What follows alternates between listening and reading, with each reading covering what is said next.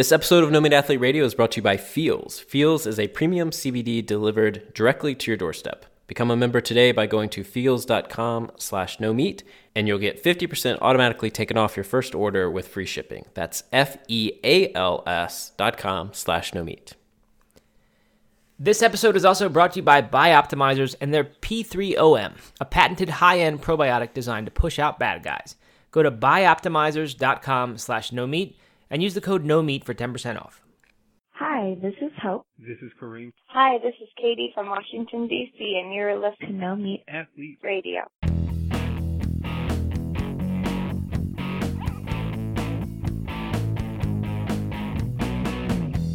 Dr. T. Colin Campbell, uh, a man who needs no introduction, especially not for our audience. I'm, I'm certain of that. But just briefly to say, you've been studying medicine and, and nutrition and food and health for what, the better part of six decades. And I think for the vast majority of, of the people listening, probably have read one or many of your, your books. So, with that, thank you so much for the opportunity to speak with you this afternoon. We're, we're so excited for this opportunity.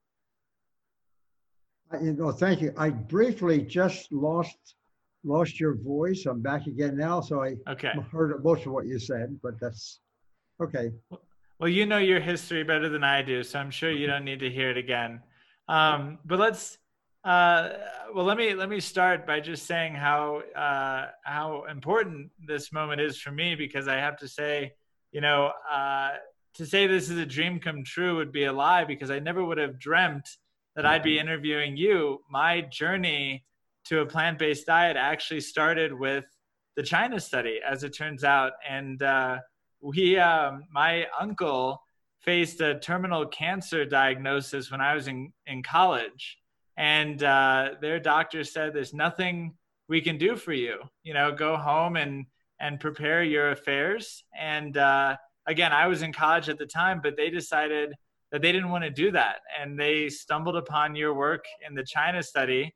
This was about 15 years ago, and they transitioned their whole diet and had some great successes with a, a raw vegan diet battling what was you know stage four terminal cancer. And and that left such an impression on me that even in college in Texas at the time I started eating a vegetarian diet. And and needless to say it's really kind of propelled my whole career and and now here we are. So it really is sort of a, a full circle thing. And and thank you so much for the work you've done and, and again the opportunity to talk today well thank you. Uh, by the way, what happened to your uncle? Did I miss that? Well, it's uh, an ending that I, I don't usually include in the story because um, I think you would agree, but but I believe uh, he inevitably um, died of chemotherapy. So the the sad ending is that um, they actually saw the the tumors receding. Uh, he was a Vietnam veteran and was exposed to Agent Orange, and uh, the the cancer was all over his body. Um, and so again, there was no real course of, of care that they were proposing. So they went for about, uh, um, oh, and and they, he was given uh, weeks, if months, to live, right? And uh, and in pursuing a whole food plant based diet, um, they actually saw great successes. Like I said, regression of the tumor sizes, um, as well as uh, you know, I think it was something like six, seven, eight months. Everything was going really well, right? As you know, it was because he was uh, finally eating in a way that that worked for his body. Um, unfortunately, they took that to the oncologist, and the oncologist said, you know, well, you're doing your thing. I don't know about that, but what I do know is that we have these other tools. So why don't we give it the double whammy and uh, and do a course of chemotherapy in addition to all these dietary changes that you are are pursuing? And um, as my aunt tells me, and, and again, uh, you know, the, the details are fuzzy for me, but um, he fell into a coma almost immediately after uh, starting chemotherapy and passed away just after that. So um, it's hard to say what would have happened had he not done chemotherapy. Had he continued just to pursue the the uh, sort of detoxification, the new lifestyle that he had embraced, but that is a story that uh, I, I, think about quite often in my work. that's uh, really quite an amazing story. Uh, uh, you know, I've heard similar kinds of stories like that. And uh, I, I, I, know you didn't, this is not the purpose of the conversation, and we can go over if you want. I, I don't have any limit in time, but uh, but in any case, uh, you know, uh, we haven't done research like that in medicine forever, almost. Uh, that's a big story in itself. It's part of the story in my new book that I have. Um, and uh, it's really sad. Uh, my youngest son, who was a co-author with me on the China study, he's a physician now. He actually has a study underway with advanced breast cancer with women on a whole food plant-based diet. Uh, and it's been, it's going, so far it's going quite well. I would, uh, uh quite frankly, uh, agree with your um, suspicion. Uh, it's very sad, but that's what tends to happen. Chemotherapy is not what a lot of people like to think it is. Right. But doctors, in turn, haven't been trained in nutrition, so they tend to discount it. That's the problem. Um, right. Enough of that. Yeah. well, uh, yeah. Thank, thank you. Uh, and uh, it is a, a, tragic story, and and uh, like I said, it it's really motivated so much of what I do now. Um, I then lost uh, a grandfather to heart disease. Um, and in supporting his end of life care, um, I was really exposed to just how uh, scary um, the the inpatient setting can be, and uh, and that's really when I decided to to dedicate the rest of my career to to trying to get the word out about these different uh, um, ways of healing and frankly the way that we all should be eating you know and and uh, anyway Fantastic. enough about me. Um, yeah.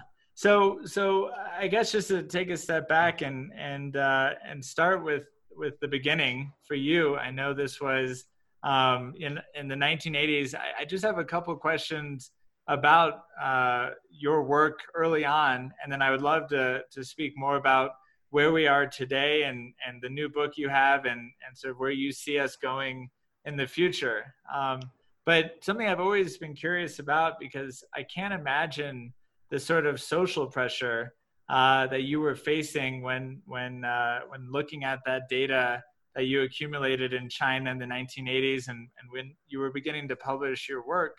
And I'm just curious, did you ever consider sort of going with the flow, ignoring the findings? I mean, I, I, know you grew up on a dairy farm, so it must have crossed your mind at least once that perhaps it would be better for your own career uh, if you didn't, you know, rock the boat, so to speak.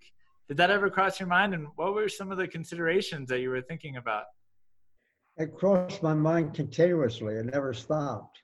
Uh, you're right. I was raised on a farm, and so I was of a, an opinion at that time, especially when I went away to graduate school, that the opposite was true. The more meat we eat, the more high protein we eat, the better we're going to be. And so you know some of that story. Uh, eventually, though, uh, I started my research career in the 1960s. Actually, before that, in the 1950s. But I've, I've been at this a long time. And so when I got the formal research program going with NIH, and that was in uh, 1969 to be specific, uh, by the time that uh, 1980 or so rolled around and I was on a national panel uh, on the whole question concerning diet, nutrition, and cancer, at that time I was becoming uh, rather convinced that uh, our work was going in the direction that, you know, diet was important clearly. and so what it, the problem I faced primarily wasn't so much socially, it was professionally. Because in my profession, you know, they don't entertain ideas like this and I was on this national panel at the time, and I was pretty prominent, you know, in the news and stuff like that. I was in Washington on national, you know, doing policy, giving testimony before congressional committees and stuff like that. So they really took it to me. They really took it to me and tried to throw me out of my society. They all kinds of things. Uh, so uh, talking about pressure, it started and continued for all, all the years since. As far as going with the flow is concerned, uh, well, I sort of, I guess I thought about it in theory, but I never intended to uh, not go. I mean, I intended to go where we're going because my that's what our research is showing.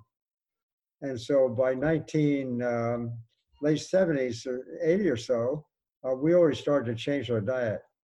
We did it gradually. I had a wife who really bought into this. We had children, and uh, she really changed our diet a lot. And so it took about 10 years. So, uh, whatever social pressures were concerned, they're there. I know they're there. but uh, there's something more important here. I had, to, I had to stay with what I believed, hmm. what I saw to be true. So I want to come back to the the the slow transition that it took you ten years. Uh, like I said, I, I was vegetarian for many years. Um, but but just one more question that I've always kind of wondered. Uh, you know, when when you look back at the last two decades, three decades even, since the publication of the China study, are, are you proud of the progress that we've made? Or, or are you surprised and maybe disappointed that despite the overwhelming evidence, you know, despite the clinical science, despite all of the, the doctors creating these incredible outcomes, we still don't see you know wide scale change as much as I, I would have hoped certainly. And and you have a much better vantage point over time. So just curious uh, to, to hear your thoughts. Well it was in night let me go back for a little bit. 19 it was 1978 79 by the way when i was on a uh, national panel again. And uh, i was asked at that time on the panel i was on i was a it was a bunch of oncologists and pathologists um, it was in washington and uh, we, there's some stories started to emerge a little bit about nutrition at that time, certainly in our work. And so I had to explain that. I didn't want to use the word vegetarian. I'm the one that came up with the diet, the word plant-based. That was uh, 78, 79. Uh, so uh, at that time, then going forward, um, uh, I forget what, what your first question was. Well, just generally, how you feel about the progress we've oh, yeah. made, or the lack of progress that we've made, depending right. on depending on how you feel. yeah, I forgot. But, but in any case, I, the reason I told you that, that little story because it was kind of strange, to be honest about it, in the late 1970s, early 80s, to even think about the possibility of using nutrition, using nutrition as explanation for that kind of disease. Uh, so it, it was uh, not known, let's say it that way. There was a small group called vegetarians at the time. Uh, I didn't pay too much attention to them. They they were kind of opposed to my work on the campus uh, because I was using experimental animals. They didn't like that, so they actually were demonstrating outside of my office in my lab. To be honest about it, uh, so I, I, had to put up with that kind of thing. Uh, finally, when it rolled around, let's say in the 1990s, uh, then the New York Times came out with their article, which featured the story. There was a lead article, uh, and made news, a lot of news at the time. And then, then, uh, then a lot of people knew I had become a quack by that time, to say the least. And uh, so uh, I knew then that um, the the vegan idea, and that was the first time I heard the word vegan, that was just coming into play. And it was nobody was really saying that seriously.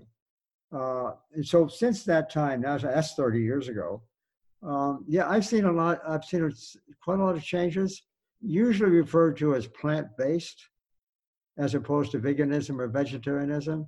So in terms of percent of the population, uh, it's said to be about three times now than what it was. At that time, there was almost none. So I don't know what three times zero is. But uh, so it, it's been slow. And uh, it's been slow in part, and that's the subject of my new book, by the way. Uh, it's it's been slow in part because of the uh, way institutions and the way history has played into this. I mean, it's, it's, never just the idea of nutrition has not been a very well known, very popular idea. You know, doctors don't get trained in nutrition. There's not a medical school in the United States that gets where they teach nutrition. So the doctors, as the public knows them, they have had no training in nutrition. They're, they're trained to treat illness primarily through the use of pharmaceuticals or drugs. Right, right. So nutrition is kind of strange to them. So it's been slow going, to be honest about it. It's been slow going, but still, I, I think we're making progress.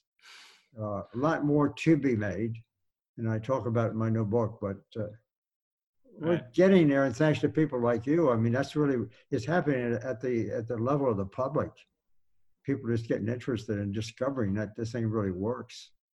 Hmm. But uh, we, we haven't done a very good job in my science, and we haven't done a very good job at the national level insofar as government or political issues are concerned. Because we're running against the, we're running against a huge industry. We're running against the livestock industry. We're running against the pharmaceutical industry, to say nothing of the hospital, the whole hospital industry. A lot of forces, a lot of forces.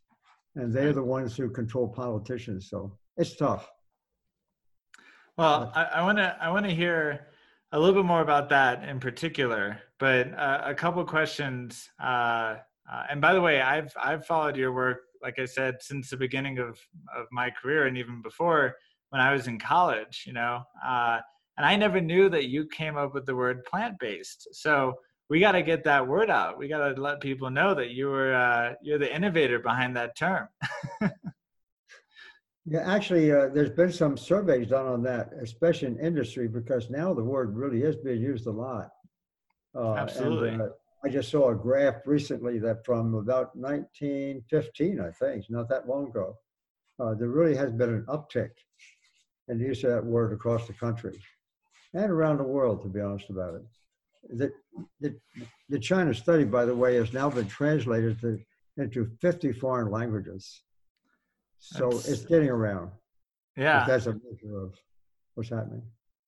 That is, uh, to say the least, 50 languages. It, it is getting around. Um, I'm curious to go back. You know, uh, you changed your diet over the course of 10 years. Uh, how do you recommend folks today, if if you do recommend people eat a plant-based diet. Do you do you recommend they go slow and gradual? Maybe not 10 years but or, or do you encourage people to go 100% overnight?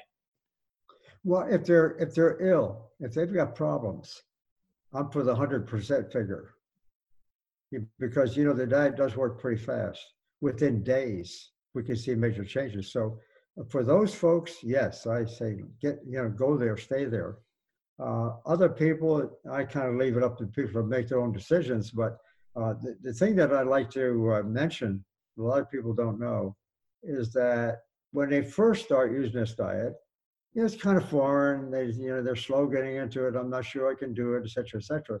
But the interesting thing is that after about a month, if they really stick with it, let's say a month, maybe two months or so for most people, by that time their preferences for taste change and all of a sudden they discover they start craving a salad.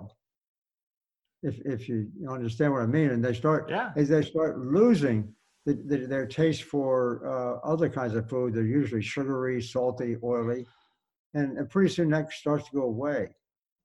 And so, and uh, I think a lot of people don't necessarily know that that can actually happen. Yeah. And it's useful to tell people that. Stay with it and you'll see some changes. See, in addition to the their their, their improvement in health.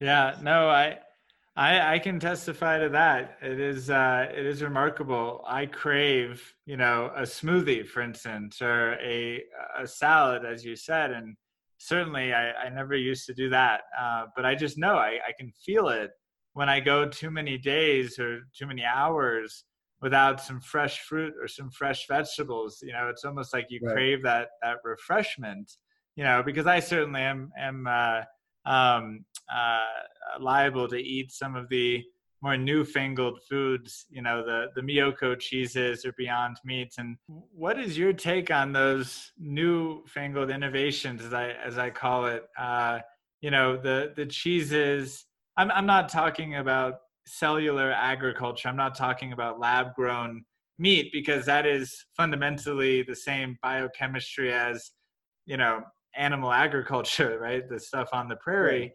Um, so I'm not talking about that. I'm, I'm talking about the pea proteins. I'm talking about the soy based. I'm talking about the innovations that we've created to replicate the taste, but but they are plants how, how does that fit in you know uh, what what what can you uh, what do you believe personally and what do you strive for in your own diet um, but just love to hear your thoughts on on how you think that plays into the the healthiest diet you can eat Well, as far as the protein itself is, is concerned, surely those kind of proteins, the plant-based proteins, they're going to be better. There's no question about that. Uh, if we want to just focus on exactly that that one nutrient. Um, on the other hand, the foods that are being made, uh, the so-called fake meats, or if you will, that are being made with plant protein stuck into them, uh, that's uh, it's kind of step in the right direction, but it's not necessarily a big achievement because they throw in a lot of other stuff in there too. Maybe the extra oil and salt and whatever, you know, to give it the kind of flavor they want to do, what, uh, whatever they want to do. Um, and uh, yeah, I can say it's a step in the right direction, but it's not going to be the same as just eating the whole food to begin with. Uh, so we, yeah. I, I can't really know, you know, does that improve one's health 80%, 90%, whatever. But uh, it's a step in the right direction. Hey guys, this is Doug and Matt Frazier here, and we're going to jump into thank our sponsors. Matt, I know you have trouble sleeping. We've talked about it a lot, and I do too. In fact, getting in bed is probably when I become the most anxious. I can be good all day, and then I get in bed, and all of a sudden, all the anxiety comes rushing in. But Feals is a premium CBD designed to naturally help reduce stress, anxiety, pain, and sleeplessness. And every night, I just place a few drops of Feals under my tongue, and I start experiencing the benefits.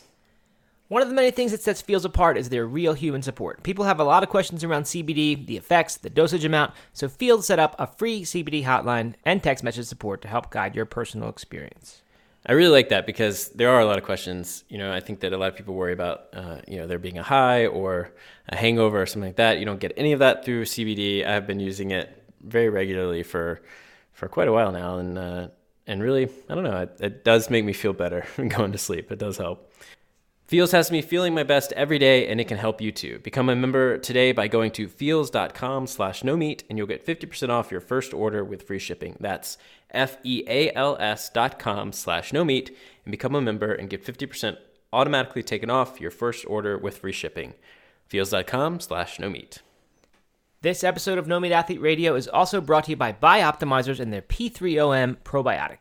There's never a bad time to boost your immune system, especially right now. P3OM are probiotics that improve your digestion and nutrient absorption, helping ensure your digestive tract and immune system stay strong and healthy. While many other probiotics on the market don't even survive your own stomach acid, Doug, P3OM is fully tested to make sure the probiotic strains not only survive in your body, but also don't compete with each other, so you're as protected as possible from the growth of bad bacteria and other pathogens. While other probiotics require refrigeration and often die in transport and on the shelf, P3OM doesn't need refrigeration at all. It's also been clinically proven to give you more energy, less bloating, more mental clarity, and to shift your metabolism into fat burning mode. So if you're ready to boost your immune system for healthier digestion, go to bioptimizers.com slash no meat. That's B-I-O-P-T-I-M-I-Z-E-R-S dot com forward slash no meat. By using the promo code no meat, you'll also get 10% off your next order. So two things to remember. Bioptimizers.com slash no meat and promo code no meat. Go to bioptimizers.com slash no meat now and start living stronger. Don't forget those two things. All right, let's get back to the back to the interview.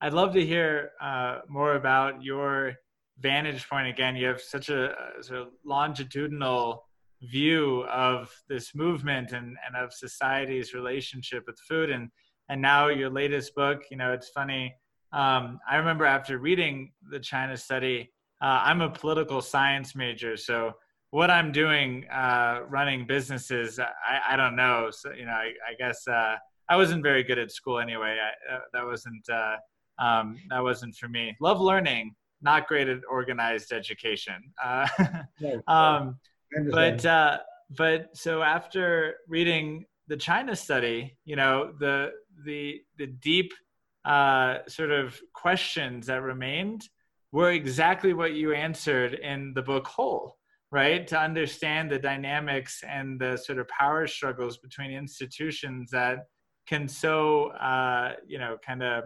influence our eating, you know? So I'm really excited now because I, I have a feeling that your, your next book, your new book, right? Um, uh, the future of nutrition uh, is going to answer the bigger questions now that I have about the relationship between healthcare and food. So I'd love to hear a little bit more about that. And and you started to say, you know, that it has so much to do with you know uh, big agriculture and the pharmaceutical companies and the hospital systems.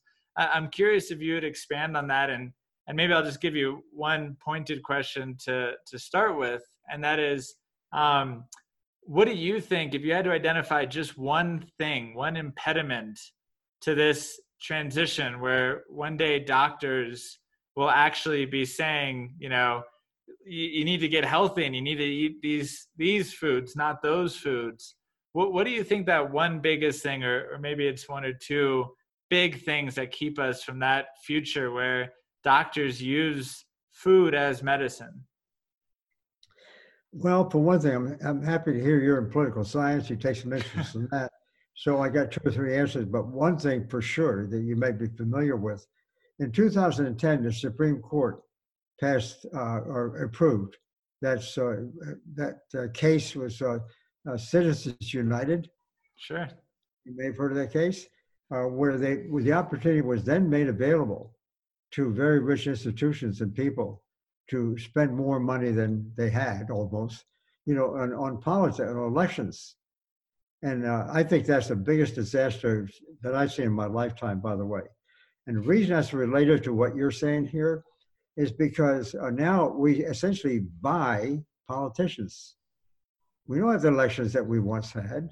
I think Colorado may be one of the best states in the country for, you know, keeping things in a straight order. But nonetheless, we money plays a big role in, in, elections, as we all know.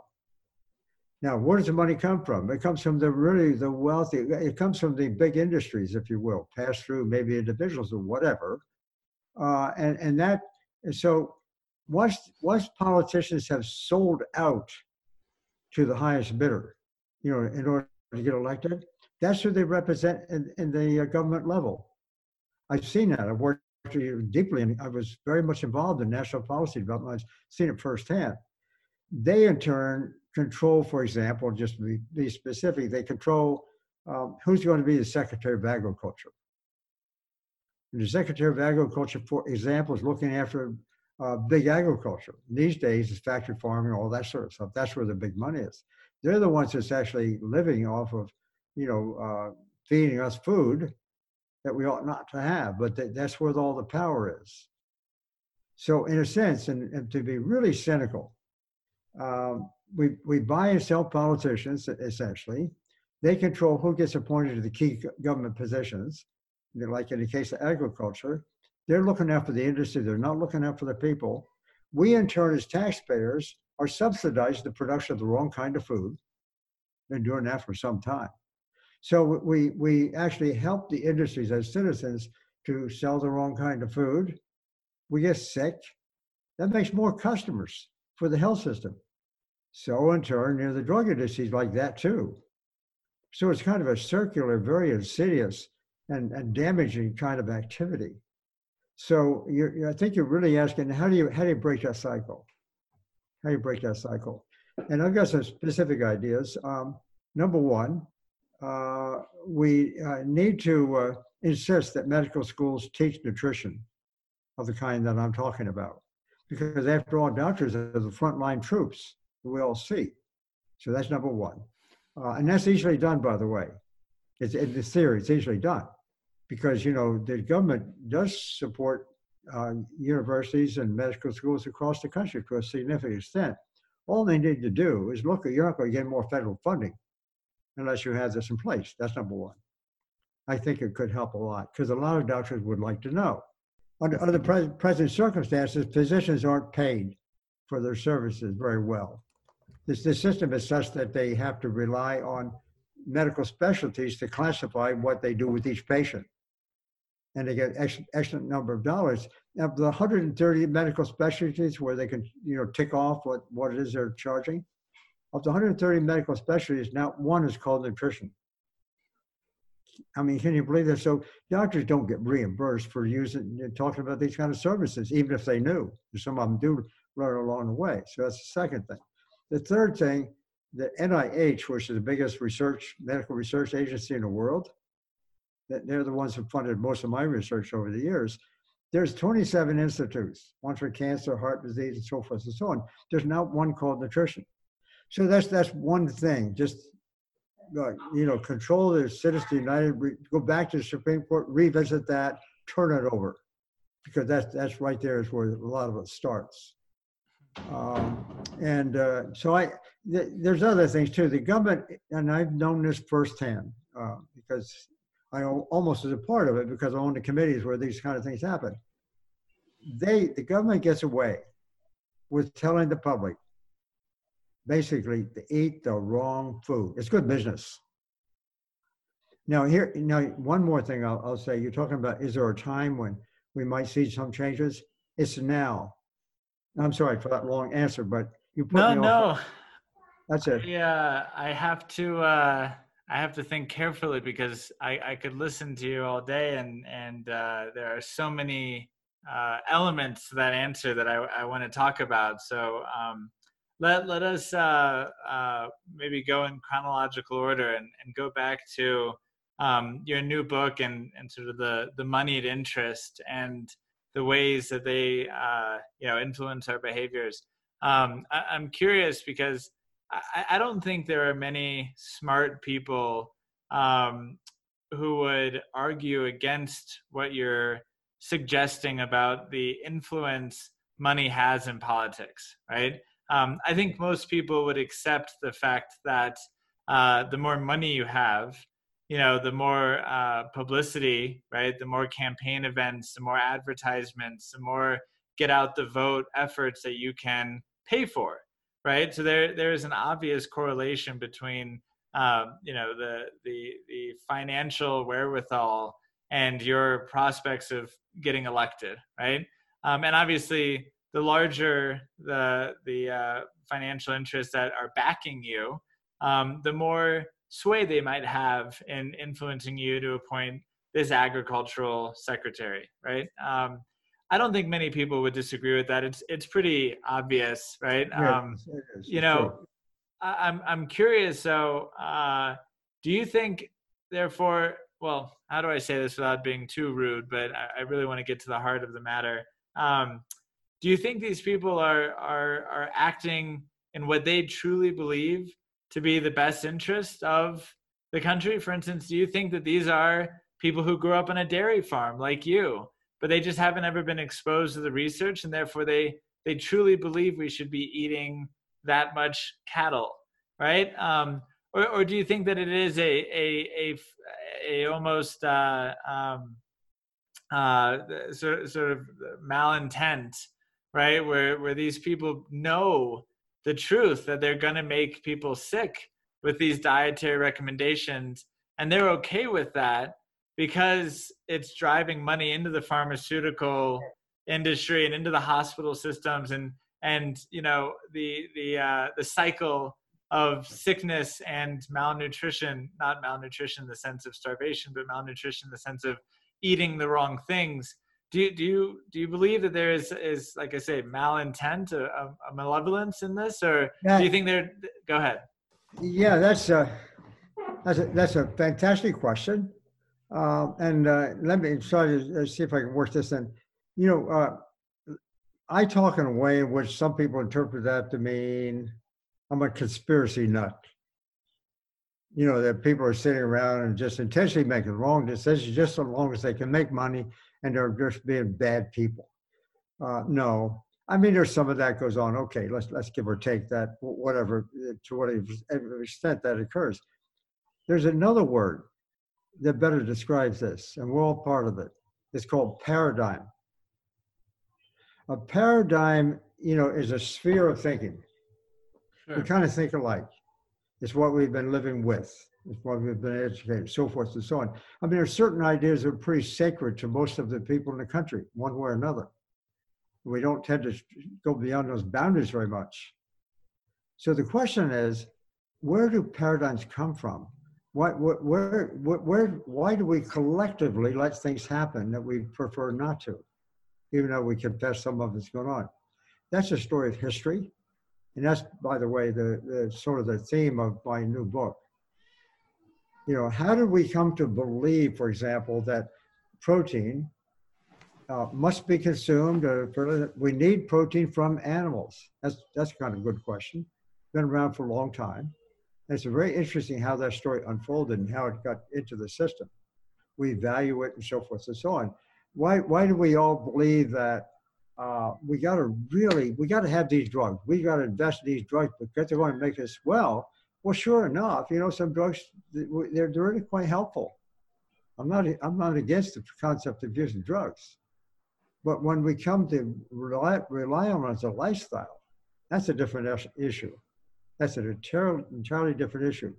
So when I'm going to answer your question, I, I think we're a lot of people are living within a paradigm. They don't know what they don't know. That includes me too.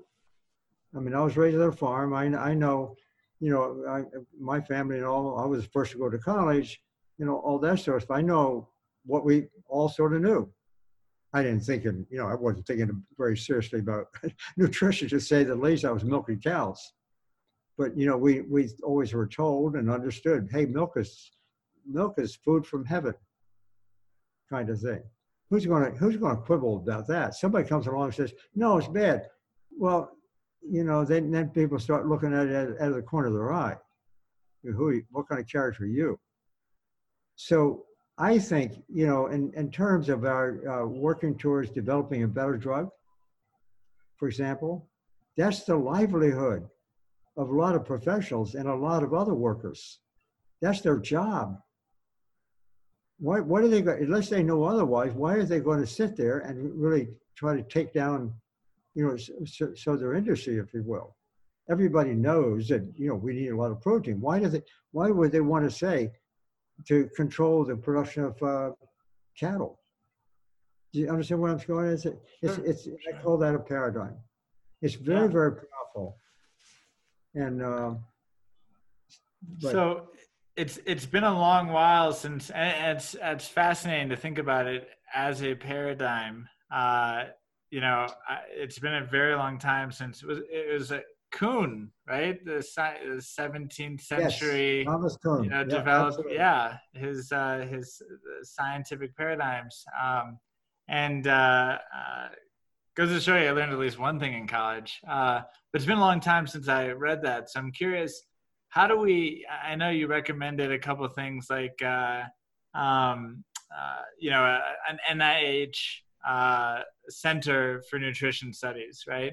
Um, you know those things aside you know and, and certainly they would help right? If if we were making available billions of dollars for nutrition science uh, that word would eventually get out more right? The the public media would start to discuss these studies and and hopefully that would start to make the shift. But in the you know in the context of looking at it as a paradigm how do you change that that broader uh, perception, right? You mentioned someone looks at you, you know, from you know with the side of their eye. You know, an NIH center is not going to change the fact that we have you know religious and other sort of mythical levels of you know of of connection and and belief around you know things like milk and honey right uh, how, how do you change people's minds and hearts you know, when they're trapped in this sign, you know, in, the, in this current paradigm? Boy, I, I, you're, you're asking good questions, very intelligent questions. I, I mean, it is a question of uh, re-educating ourselves as a society very clearly. Um, I'm, I'm reminded, just to sort of follow on what we're saying, uh, I'm reminded of uh, uh Lyndon Johnson. Uh, when he uh, decided not to run for office again, and uh, the right soon as he had left the White House, um, he had a meeting with uh, a group of uh, pharmaceutical company executives, right? And uh, I, I first saw this report. It was written in by the editor of Scientific American in a business magazine at that time. In 1969 it was. Uh, Johnson comes in and he's talking to these uh, leading pharmaceutical company executives and he says to him, he says, well, boys, how do you like the way I spent your money? And they didn't say too much. And he said, you heard me, you, and he had a flip chart there and he went on to show them, he says, you know, we every year we we fight over how much money is going to go into this kind of research. And you know, it's always give and take. You know, he said we don't. We we have to do all the time. We we can have a steady budget. We don't need to worry about how much is there. We have a steady budget, certain percent of the total budget every year. We can study whatever we have to study. And here's what he said him. This is according to the editor of Scientific American, who actually was there and recorded this and wrote the story. Johnson says, he, Johnson said, if, if you, all of you, the 50 top companies, if you paid all of your taxes into a trust, in a matter of three years, we have all the money there in that trust. You know, instead of paying tax, taxes, put in the trust, there's the money. There it is. We know how much it's going to be every year, and then you can study the best kind of things. But he said to him, he said, you know you will not allow that to happen. Because he said, you own NIH, and you know it, and I know it. And so it was very blunt, to say the least. And I have been very much involved in NIH. They funded my work. I've been on their committees. I've talked to the directors. I know it very well. That's absolutely true. So here's an institution that's basically essentially controlled to live according to a certain understanding. Let's call it paradigm. Drugs are good. Let's work on it. Let's get some more. Let's spend lots of money. And uh, look at look at right now what the government is spending to try to foster the development of a new vaccine. The billions of dollars that's being spent there. Um, yet, and we we don't know the answer to what's going to happen. I hope it's for the best, but we don't know.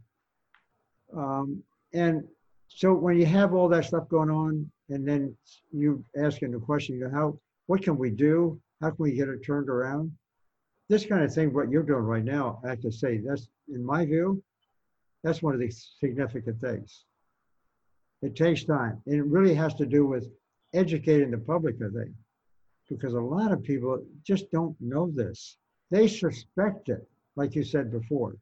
They don't find it too surprising, but they don't know, I think, the depth of the problem. And hmm. so if they could just learn that this kind of this kind of eating has such a dramatic effect on their health. And along the way, learn some other things too. Learn if they if they do well, they're not going to spend a lot of money on, on medical care, which is killing. You know, it's economically driving this country nuts almost. Or or if they were to know that uh, all that livestock we're raising because of that good protein, if they knew that's not necessary, uh, that that's related to environmental problems that's emerging. So there you have it. You get, we got some big, big problems. All just all coming down to just basically what do we know about nutrition? What do we know about the food we're eating and what effect it has on health? I don't I don't know how we can get there faster, but we got now we got this kind of thing, you know, podcasts and you know, electronic media and all that sort of stuff to convey information, you know, in 30 seconds around the world.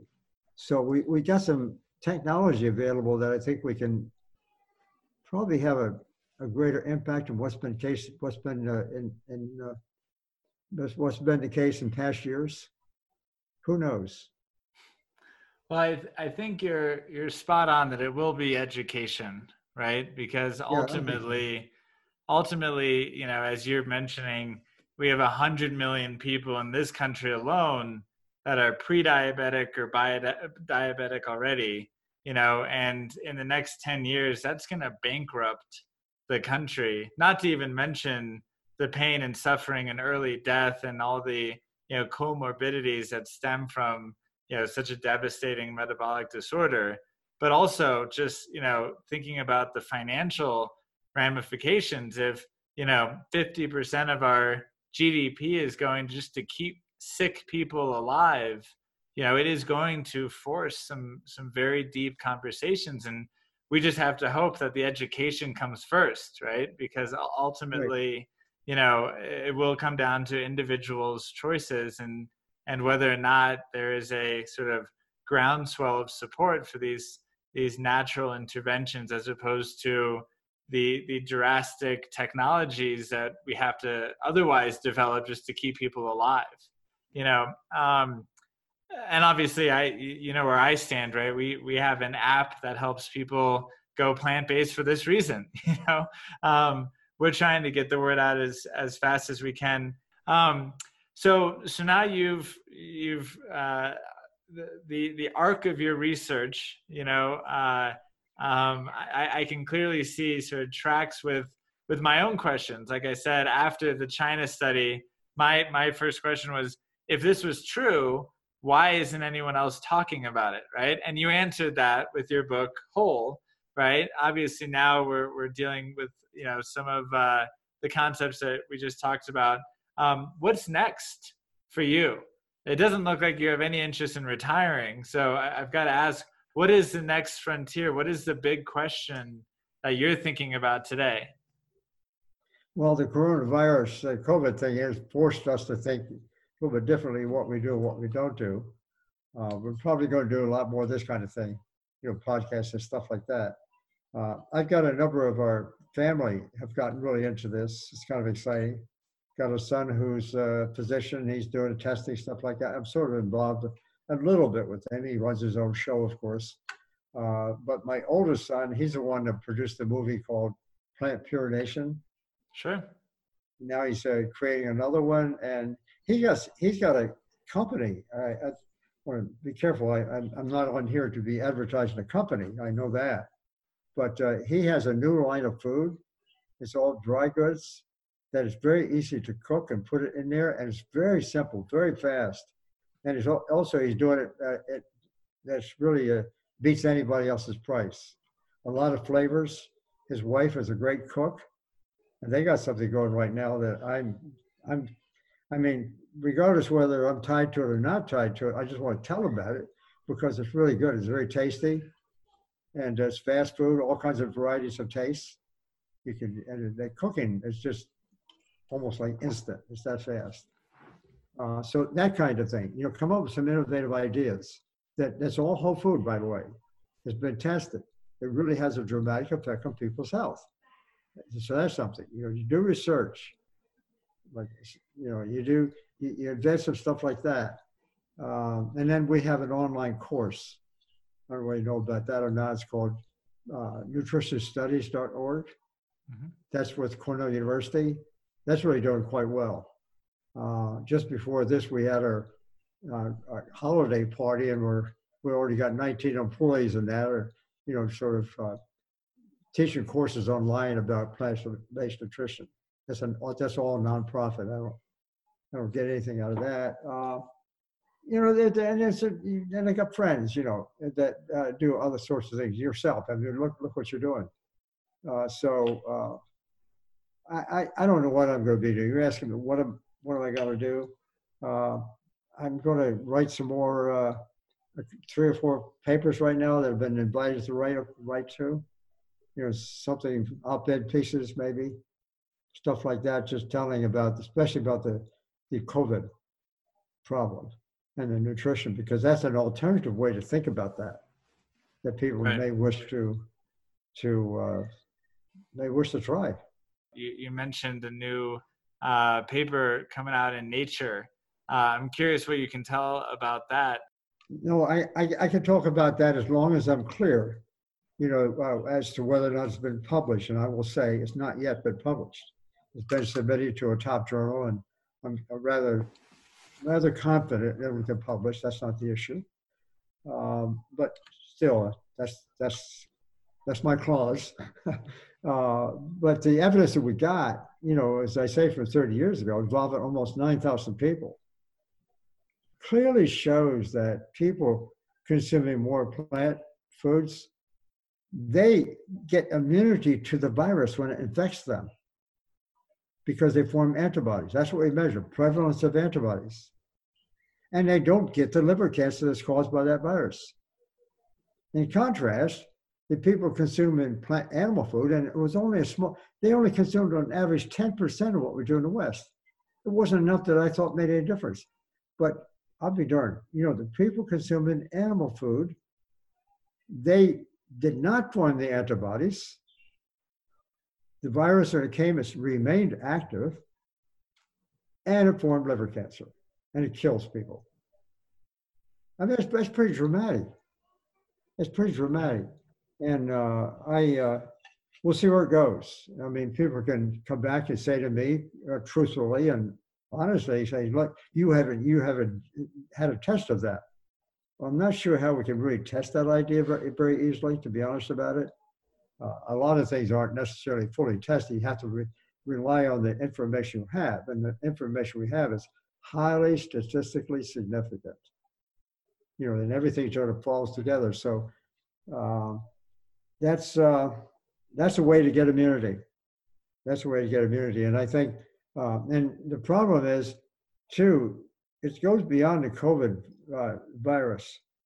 There is evidence that we're getting viruses more and more frequently as years pass.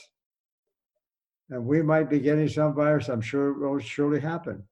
We'll come along and there'll be another one or two that'll just play havoc. Uh, at the first, uh, we've got to figure out how do we handle these kind of viruses when they come along unexpectedly and they turn out to be worse than what you know might have been anticipated. Right now, we got some pretty good technology going that we can develop tests fairly quickly, and we we can test people if such a thing like that happens. We can test them fairly quickly, and uh, in those circumstances, quarantine them, if you will. Uh, so it's a fast reaction, but at the same time, if we eat the right food, we'll manage it. We'll manage it. So it always comes back to food, right? It does. It really comes back to food. I, I, I just, uh, I don't know. I was raised on a farm, and we, we, uh, we, we, we uh, milked our cows and butchered our animals and, you know, and raised our crops. So I was always. That's what farmers do. You're tied pretty close to nature, and uh, so you pay attention to that kind of thing.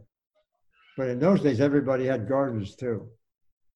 That that's a that's a very useful thing to do, I must say. Yeah. Get, in, get with the garden business. Yeah, yeah. Um, well, just one, one, one last question, and then we can wrap up again. Uh, you know, you've been so generous with your time. Um, what for the people who are listening? Do you have a, a request for them? How how can we help overturn this current paradigm? You know, how how can we get the word out? What what what's your request if you've got you know tens of thousand people listening? Well, they can take a course, one thing, but uh, my uh, we have a group uh, right now. Uh, they're called wellness groups or pods. I don't know if you've heard of those or not. We've got about 400 pods here and abroad. They're they're community groups to get together, you know, work together, doing things on behalf of this message. And uh, we got about 250,000 people in those pods now.